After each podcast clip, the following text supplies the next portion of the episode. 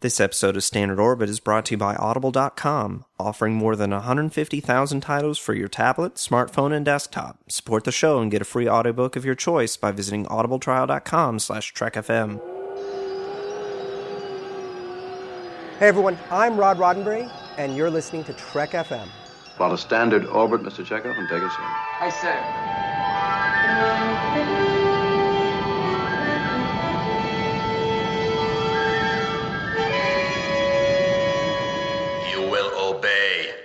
It is the word of Landru. Joy to you, friends. Thanks for joining us here in Standard Orbit, Trek FM's dedicated show to the original series. My name is Drew, or Landrew, and this is my co host Mike from Commentary Track Stars. Hey, how's it going? I kind of mixed him there. Track, track. Yeah, covers all the bases that way, I guess, right? Yeah, if you just have a bad accent, then you can cover up a multitude of sins or create them. Yeah. Well, today, uh, well, yesterday, if you if you get this episode on Monday, is the 35th anniversary of Star Trek: The Motion Picture. So we decided we go back to uh, what we did for. Did we just do three and five? Yeah, because those were the two. It was the 20th and the 25th anniversary. Right. So we're we're gonna do the 35th anniversary of the motion no, picture. 30th and 25th. My bad. Okay. Yes, 30th, 25th, and 35th. Yes. Three, five, and one.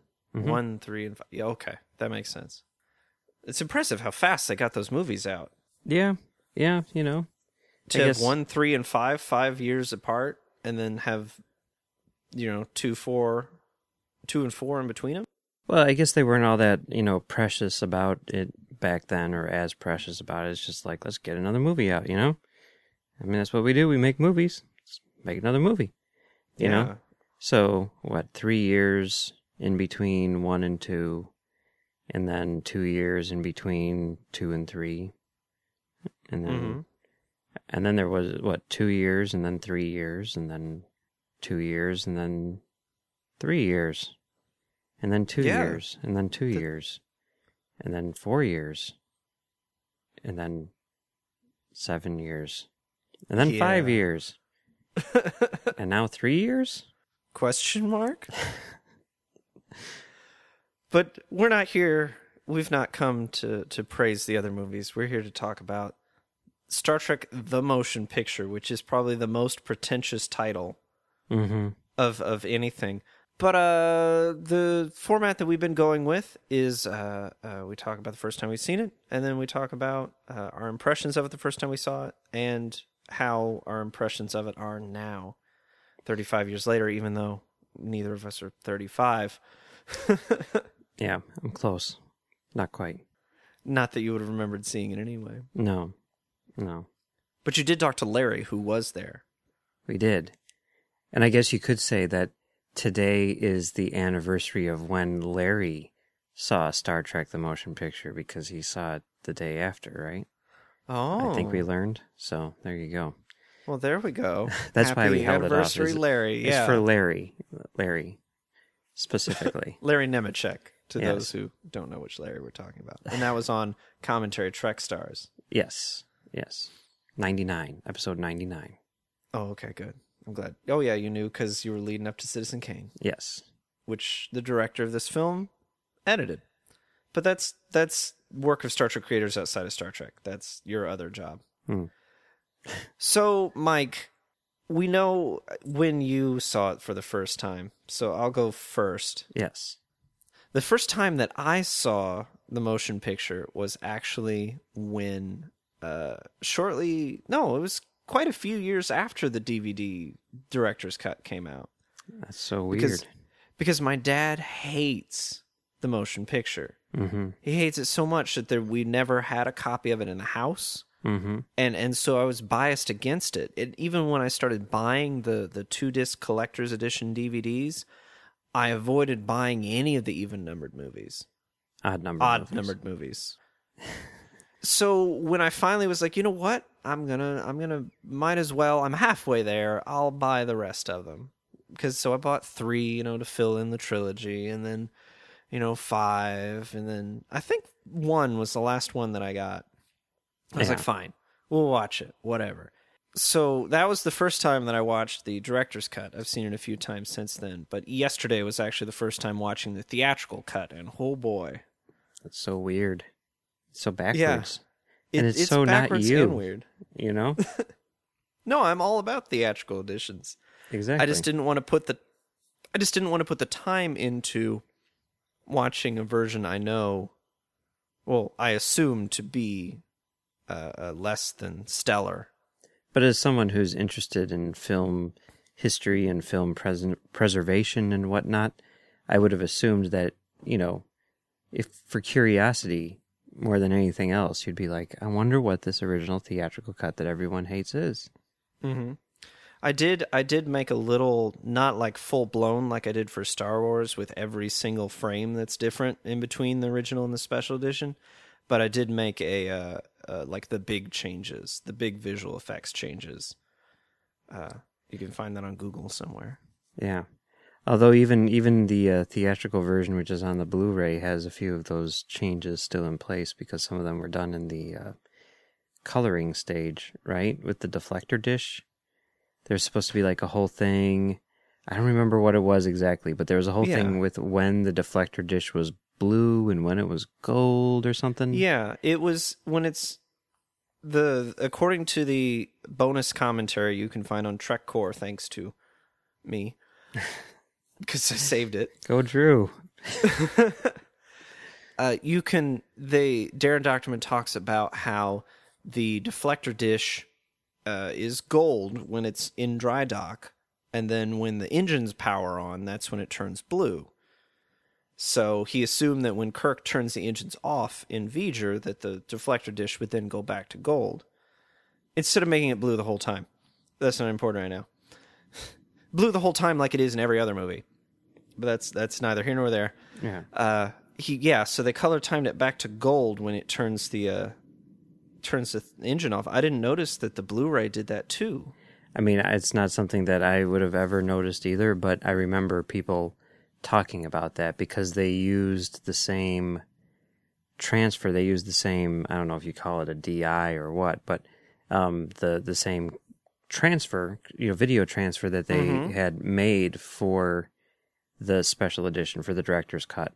And because of that, because of the color timing and that, that's where they change the color. And that's, you know, the element that exists or something. oh that's terrible Yeah. now i'm upset i'm gonna have You to thought you were that. watching something so pure because you know, yeah back in 1979 they had 7.1 sound too. oh yeah it wasn't definitely wasn't in mono No, It I think. I think it was probably in four track stereo, but mm, well, it would have been uh, Matrix, you know, because there weren't any 70 millimeter prints.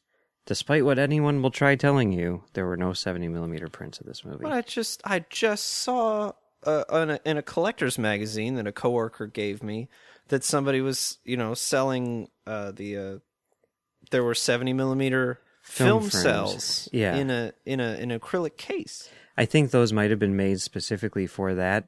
Although there were later on, um, at least a couple 70 millimeter prints that were made. But when the movie first came out, there was no 70 millimeter because they didn't have time. They didn't have time Yeah. to make the prints. There is this amazing picture, which was in one of the, I think it was in like a one of the Star Trek magazines or something like that, where it has like a warehouse with all of the cans of 35 millimeter prints for Star Trek: The Motion Picture. i've seen that picture up. it's really cool Yeah, I used to have that hanging up in the wall on the wall in the the booth at my theater, but Ah, i wish i could see that wall. There's a lot of crap on there. so yes i i recently just saw really both versions for the first time but uh you of course saw it on vhs and decided that star trek was the dumbest thing ever so what was that like Well, is you know, as someone who was coming at it from a Star Wars perspective, and someone who was growing up on on Star Wars or who had grown up on Star Wars, you know, I, I was excited to to discover more science fiction. You know, and and when when I when I took it home, I was very excited about what this was, and and I didn't really have any idea what I was getting into, and uh, when I when I watched it, I was like, "This is Star Trek." Now I know why people at school make fun of kids for liking Star Trek because it's really freaking boring, you know. and I, this was an interesting experiment, and it's one which I'm glad is over with, and it's time to move on with my life, and maybe I'll check out uh, Caravan of Courage instead because you know there's more going on in that movie. Oh, jeez. But uh, you know, the thing that sort of like made me give it a second chance after I had become a Star Trek fan. You know, I was back then actually much more sort of logical um, in terms of my my viewing habits, and I didn't really um, latch onto things because they were part of something else that I liked. I watched what I liked, which meant you know two, four, and six really, um, and three. I liked three as well, but you know, when when I bought my own VHS tapes for these things, they would have the ads for like the complete collection or whatever it was in front of it, where they would have clips from all the movies, and I'd be like, "Oh, there's that great scene from Wrath of Khan," and "Oh man, I love that scene from Undiscovered Country," and then it's like, "Oh, wow, that's a really nice looking shot. What movie is that from?" You know. Oh, oh, it must be from Star Trek the Motion Picture. You know, they're really making this movie look good. I should probably give it another shot. And I did, and it was still really boring. You know? and and it was Yeah. one of those things where, you know, just as a Star Trek fan, you watch Star Trek, all of it, whether you want to or not, until you finally snap out of it and realize that you can be selective and it takes it takes years and years to to get to that point and I don't think that most of us have actually gotten there yet. So I, I had seen motion picture a, a billion times before I actually, you know, could appreciate it. And it, it was it was uh when when I was started buying laser discs, there was a, a, a an old laser rotted copy of the pan and scan original laser disc at the music recyclery in the North Riverside Park Mall that I bought for like eight dollars. And when I saw that, which was the the first time I had seen the theatrical cut instead of the mm-hmm. special longer version, I think is what they called it. Yeah. I was like, it this less is more, less is more. This is interesting, you know, and and I still I, I started like appreciating that, and I was very very excited for the director's cut. But we'll get into that later on. So, what about you? I mean, you you saw the director's cut, and what did you think?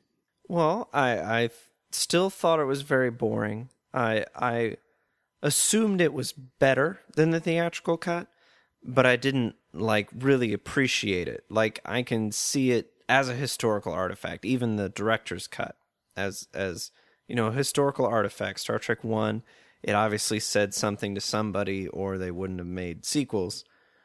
Um, but I, I never appreciated it. I don't even know if I appreciate it today Mm-hmm. it, listening to the the alternative commentary uh, where they talk about how uh, at least the director's cut is about people connecting and it's about uh, you know people there's there's all kinds of ports that get docked which sounds dirty but I'm talking about ships ship ports that get docked it's about connecting uh, you know the the docking pod connecting with the enterprise but it's about kirk connecting with spock and spock connecting with v'ger and, and uh, there's a lot of touching like Ilia, you know heals chekhov's hand in the director's cut and you know there's all kinds of connections there.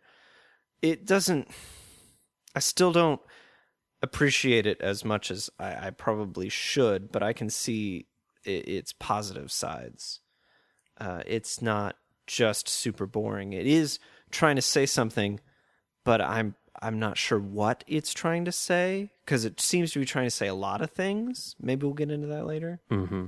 Yeah. So so now having just watched the theatrical cut again, what what do you think? What does that say to you about both the director's cut and the theatrical cut?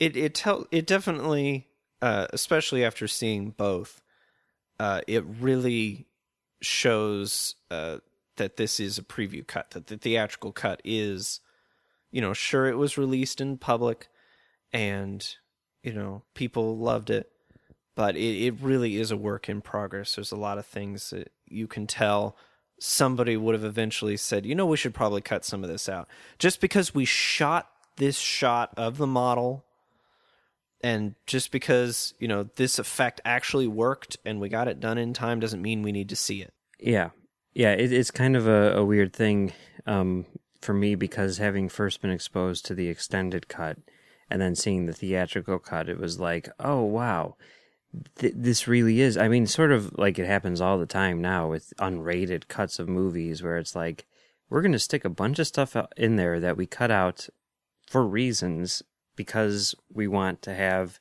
uh, you know, basically something that we can sell, you know, as like an an extra thing. And um, when I saw the theatrical cut afterwards, I was like, oh well, maybe I shouldn't blame them, them for this movie being as slow as it feels when you're watching the long version. But it still does feel long. It still does feel um, uh, unfinished, you know. And and when the director's cut came out, I mean, there for years and years there were uh, people talking about how they never finished editing, they never finished the effects, and it was always sort of one of those things where even when I would watch the theatrical cut, I'd be like, I wish I could see what it was that they originally wanted to do. I remember there being an article in, I think it was Sci-Fi Universe magazine, where uh, Mark Altman uh, talked about um, how there there needed to be a director's cut, and he was suggesting that um, Leonard Nimoy supervise it. I don't know why he wasn't suggesting Robert Wise supervise it. I think he was probably thinking like Robert Wise is like, screw that. I don't know. Star Trek? What? no, no, no. But, you know, he, I guess he figured, well, Leonard Nimoy, you know, he's uh, integral to the franchise and he's made a number of these things himself. He was there on set. So maybe he would be a good person to supervise the, the, the creation of a finished cut. Um, and it was one of those things where I always thought like, yeah, that would be awesome. It's never going to happen in a million years, you know? Yeah, why? There's no reason that they would need to. Right, right. And then it did happen, you know, in 2001, right? And it was super exciting. I, I remember, like, I remember going to the store and buying my copy. I remember uh, buying it because, like, I, I worked with with my friend Josh, and he's like, "Buy me one too," and I'm like, "All right," and I like give it to him, and he's like, "Yeah." He's like, I don't even like this movie, but I'm so excited about seeing it because, like, I, I had come to appreciate elements in it, and I guess that that that continues through till today. But when you watch the director's cut, I don't really think of anything. Like, there's times where I don't even remember. Like, you talk about like Ilia touching Chekhov and healing him. Like, I mm-hmm. couldn't even remember that that was in there because I remember that it was in the the long version, but in the short version, you just see Chapel come over and go Psh, with her little Yeah, thing spray him. and, and like I couldn't remember whether or not that was stuck back into the the director's cut, but there were things where like even when watching it, like when when Kirk is like viewer off, viewer off, because like Uhura's just like sitting there yeah, like just standing there for no reason. and like when they when they cut that out, I'm like, oh, that's a good edit, and it just feels really like you know, I mean, as you know, someone who has you know gone to school and studied the editing process and all this stuff and kind of seen it in action, it really does feel like the theatrical cut is an assembly and the director's cut is you know Robert Wise and whoever else, I don't know if Daren Dochterman was there or whatever, just sitting down in an edit bay and just going through the movie and just making a fine cut, just tightening hmm. it up. You know, it's not like there's anything where they were like, you know, like an almost famous where it's like, we lost the stairway to heaven sequence and we need to have that put back in or the abyss with the ending or anything like that. It's just like, let's go through and just tighten, you know, just make it smooth and polished and pretty and, and everything. And that really makes all the difference in the world. Um, there's still a lot of boring stuff in there, but it kind of uh, shines a spotlight on the stuff which really does work. And there's a lot of that movie that I really do love. Like um, that whole sequence where the Enterprise docks. I know people make fun of that forever because it's so long and everything like that, but it's like you listen to the music and you just watch these visuals and it's like I could just sit there and watch that all day. I could watch that on a loop. That's my favorite scene in the entire movie because it's just like this thing that you're seeing is amazing. I'd love to see that on the big screen. And uh, philosophically and stuff like that, there's a lot of interesting stuff going on in Star Trek the motion picture. The problem is maybe the communication. It it doesn't uh, get its points across as well as it should. But I think it is dealing with some really interesting um, issues. You know? Yeah. I like all the scenes, not all the scenes, but most of the scenes where there's dialogue. Mm-hmm. Like like the the conversations are all good. I really like and wish they had latched on to uh the uh, Decker being forced out of command Yeah. and how I wish that it dealt more with we learned more about Decker and how you know he had to have looked forward to this. He's the new captain of the Enterprise. That's got to be the coolest thing in the world. Yeah. And he seems more qualified than the next captain, you know, Harriman. We won't get into him, but uh, you know, he he seems competent. He understands it. He understands the ship. He understands the refit. He knows what it takes. But then Kirk's is like, no, no, no, my ship. There's an emergency. We're the only ship in between here and Earth for some reason. You know, mm-hmm. so so I'm going to take command. You know, I argued with the admiral, and it's mine now. And Decker's just like, well, that's not very nice. And you told me you'd do this. And Kirk's like, yep. And Decker's like, okay. See, I don't really see that. I think that even though it may not be explicitly stated, I think throughout the entire movie, you see Decker is just like, I cannot stand this guy. This guy is the worst, you know? And and there's that sort of thing which is that tension which is running beneath the surface of the entire movie. And Yeah, I like is that. the director's cut you're talking about? No, I, I think it's in both. You know? Do I do you, do you think that it's not in the theatrical? I don't. I don't recall m- much because there's so many wide shots. Uh, like Yeah. they talked about in the alternate commentary. There's like, you know, we cut away from this wide shot to show more reaction shots to get closer to people because there's so much just when they were editing, they just set up the wide shot and then didn't cut away from it at any point. So you don't get a lot of the reaction shots from people. You know, they're just in the background because it's like, well, Kirk's talking in this scene. Why would we show somebody else? Yeah, I, I mean, I, I guess that that's true. I, I- but I don't, I don't really, I, I, I do still feel the tension between Kirk and and Decker, even in the, Okay.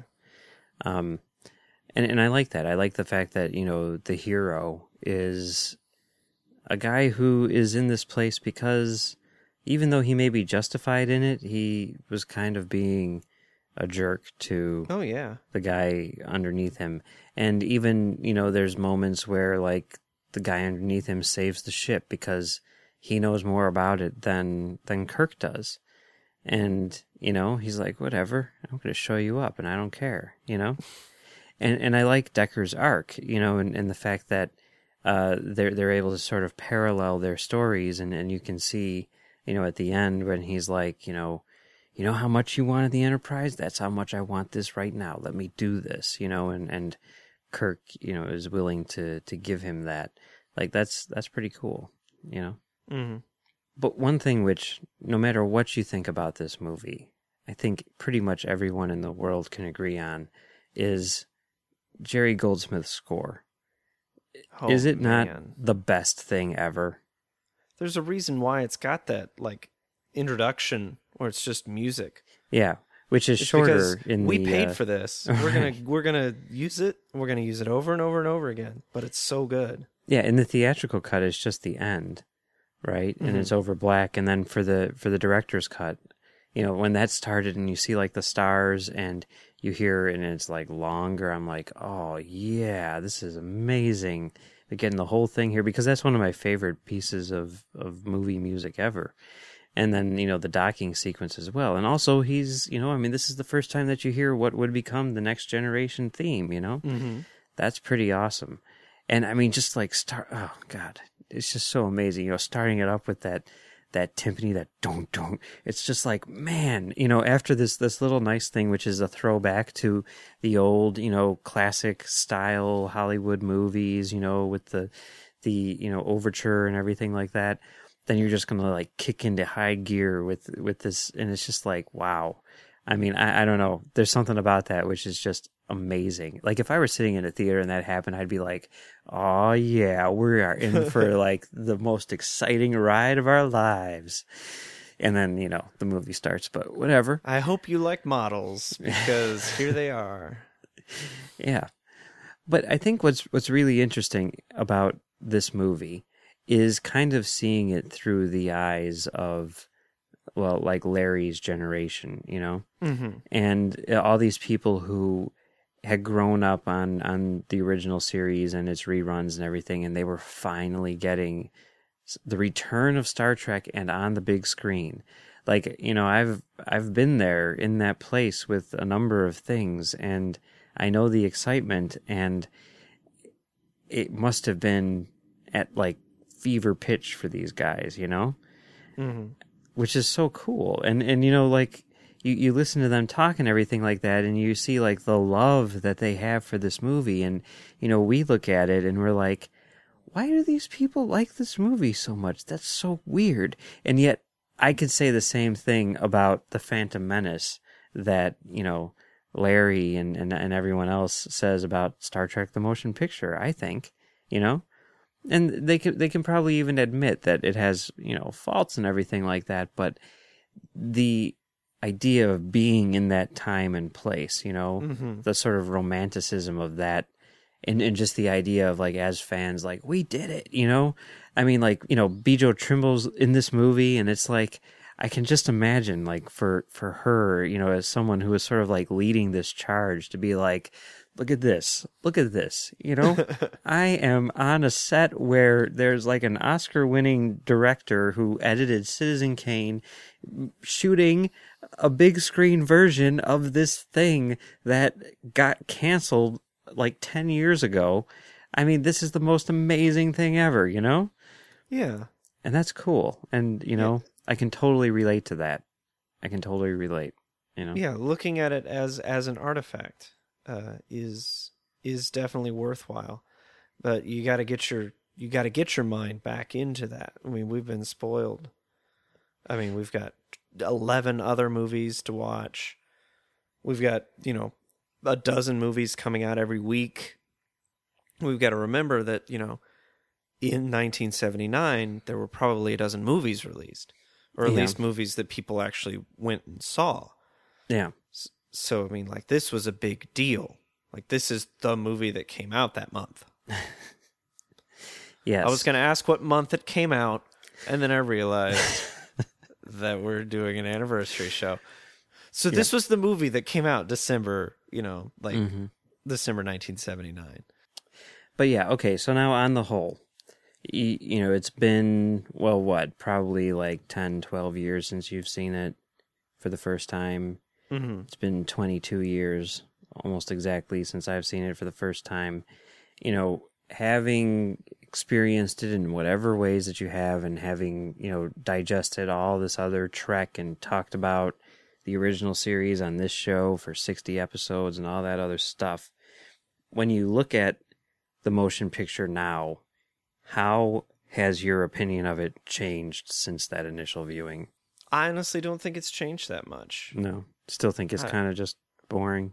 I think it's kind of just there. I mean, honestly, Yeah. Uh, I, I'm not gonna I'm not gonna sugarcoat it, but it's just it's there. It's you know film number one. It's the motion picture. It's important, and I know why it's important, and I know its historical significance and stuff. But it just it's not for me, hmm and I'm fine with that, and everyone else is fine with that. Yeah. Yeah, I you know, I definitely appreciate it a lot more than I did back then. I think uh, you know, where I came at it the first time around was I don't know what Star Trek is and this is Star Trek and that's terrible and then you know, watching the other movies I was like, "Oh, this is Star Trek." So then that other thing is really terrible. They really messed it up. but now, you know, having experienced all of Star Trek and kind of seeing where it fits in, you know, historically, but also just sort of like it, as another incarnation of this much larger thing, which has, you know, a million different permutations. I can appreciate it uh, for what it is, and I do think that it is a good movie. I don't think that it's a great movie. I don't think that it's one of the best Star Trek movies, but I do think that it is a good movie. And the thing about it is, for whatever faults it has, there's some stuff in there which is just like the most amazing stuff ever. And like, I almost want to say, like, even if everything else was absolute crap, which I don't think it is, like, it's worth it just for that music and just for some of those visuals and, and everything you know, it, that kind of makes it worthwhile, even if they drop the ball on a lot of other things. And and the more you read about it, and the more you read about Gene Roddenberry, this is really his pure Roddenberry. Yeah, and you can tell. You know, it's cool. Yeah. Well, it was fun talking about the motion picture on its 35th and one day anniversary today. But that's just one of the Trek topics we've been talking about on Trek FM this week. Here's a quick look at what you may have missed elsewhere on the network. Previously on Trek.fm, Standard Orbit. But instead of it being a human being prejudiced against Vulcans because the Romulans look like Vulcans, the Vulcans are taking advantage of themselves looking like Romulans in order to be racist against Romulans. Earl Grey. So, it, so he's got the two armrests, and the right one says little, you know, ensign, you know, Lamont, and the little arrow, and then the one on the on the left says Lieutenant Commander Data. Like a little arrow. The Orb. But when they pull away from that window with Jake and Kira, and they pull away from the station, it's like they're closing the book. They're they're actually closing the back cover of the book, and it's the end of the story. To the journey! How do you feel, Char, about the Borg Queen? Oh boy. I think the longer that I have watched Star Trek, the more I'm in the camp of I don't know if I like her. The Ready Room. They want you to come across on Archer's side where he can be mad at Trip. But I have a really hard time being Archer being mad at Trip because just think of if we still treated, you know, people of a different race like this. Mission Log, a Roddenberry Star Trek podcast. That can honestly be the reason they brought Wesley, because Wesley's got nothing else going for him there. I mean, yes, he can lead those kids, but that's just going to be by virtue of his age. Mm-hmm. Right? I mean, he's 15 years old. Of course, all the other kids are going to look up to him, at least for a while. Then, if he ends up being a total tool, then they won't. Commentary Trek Stars. Yeah, Yeah, well, Learning well- Curve was never meant to be a season one finale. They were going to do the 37s, and then UPN wanted to open season two with it, and that totally didn't work either. Man, you gotta you gotta say UPN really ooped it up. Literary Treks. What Jeri Taylor talks about with Kathryn Janeway's life is it's kind of a series of her relationships. I mean, she should be doing all sorts of fantastic things, right? And instead, we're learning about her boyfriends. Melodic Treks. But there's a whole host of, of people that appear in Star Trek. As I said, most of it is classical, so it's Verdi, Vivaldi, Strauss, Tchaikovsky, um, Harry Kim. The 602 Club.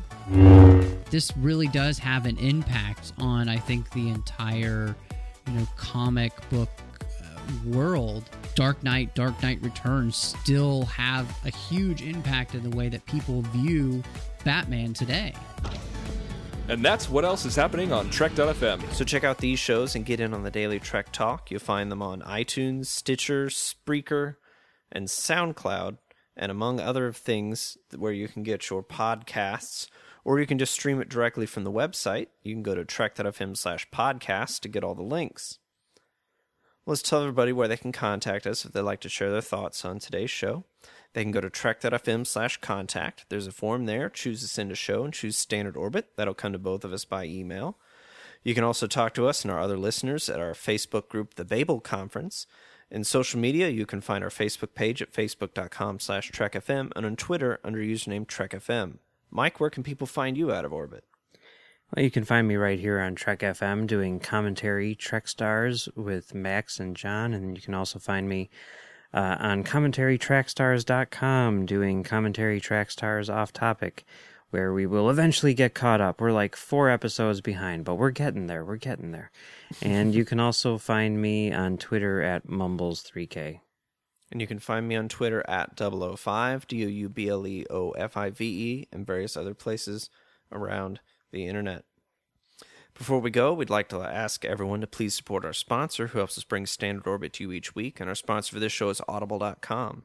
Audible's a great way for you to read all the books you've always wanted to read but never thought you'd have time for. Audible's the premier source for audiobooks with more than 150,000 titles to choose from, and new titles coming every week, from classics to current bestsellers, and even some of the most famous Star Trek books like Prime Directive Federation and Spock's World. Audible has something for everyone. Mike, what do you have for everyone?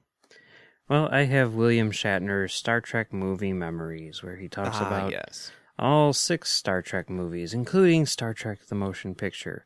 It's the sequel to the best selling Star Trek memories, documenting in deliciously lurid and candid detail all the behind the scenes shenanigans in the making of the six Star Trek movies, with on the scene reporting from the set of the seventh, in which Kirk dies. Spoilers. Jeez. And you can get this book for free since you listen to Trek FM. That's right. As a Trek FM listener, you can get a free audiobook of your choice along with a 30-day trial just see how great Audible is. So give it a try today, catch up on all those classic Star Trek books you've yet to read, and that latest novel from your favorite author as well. Just go to audibletrial.com slash trekfm and sign up today. Again, that's audibletrial.com slash trekfm, and we thank Audible for supporting Standard Orbit and Trek FM. And lastly, there's another way you can keep us in orbit, and that's by supporting us on Patreon. If you go to patreon.com slash trekfm, you'll find a list of donation levels where you can get things like exclusive digital goodies, early access to episodes, access to our project manager, and even be listed as an associate producer on our shows. You can also find out where all the donations can go, things like covering the monthly cost of hosting and distribution, hiring an editor for our shows, and upgrading our equipment. Again, that's patreon.com slash trekfm, so check it out. Well, everybody, thanks for listening. Have a good week and keep on trekking. It is the will of Landru. Mr. Sulu, ahead warp one. Warp one, sir. Heading, sir? Out there. That away.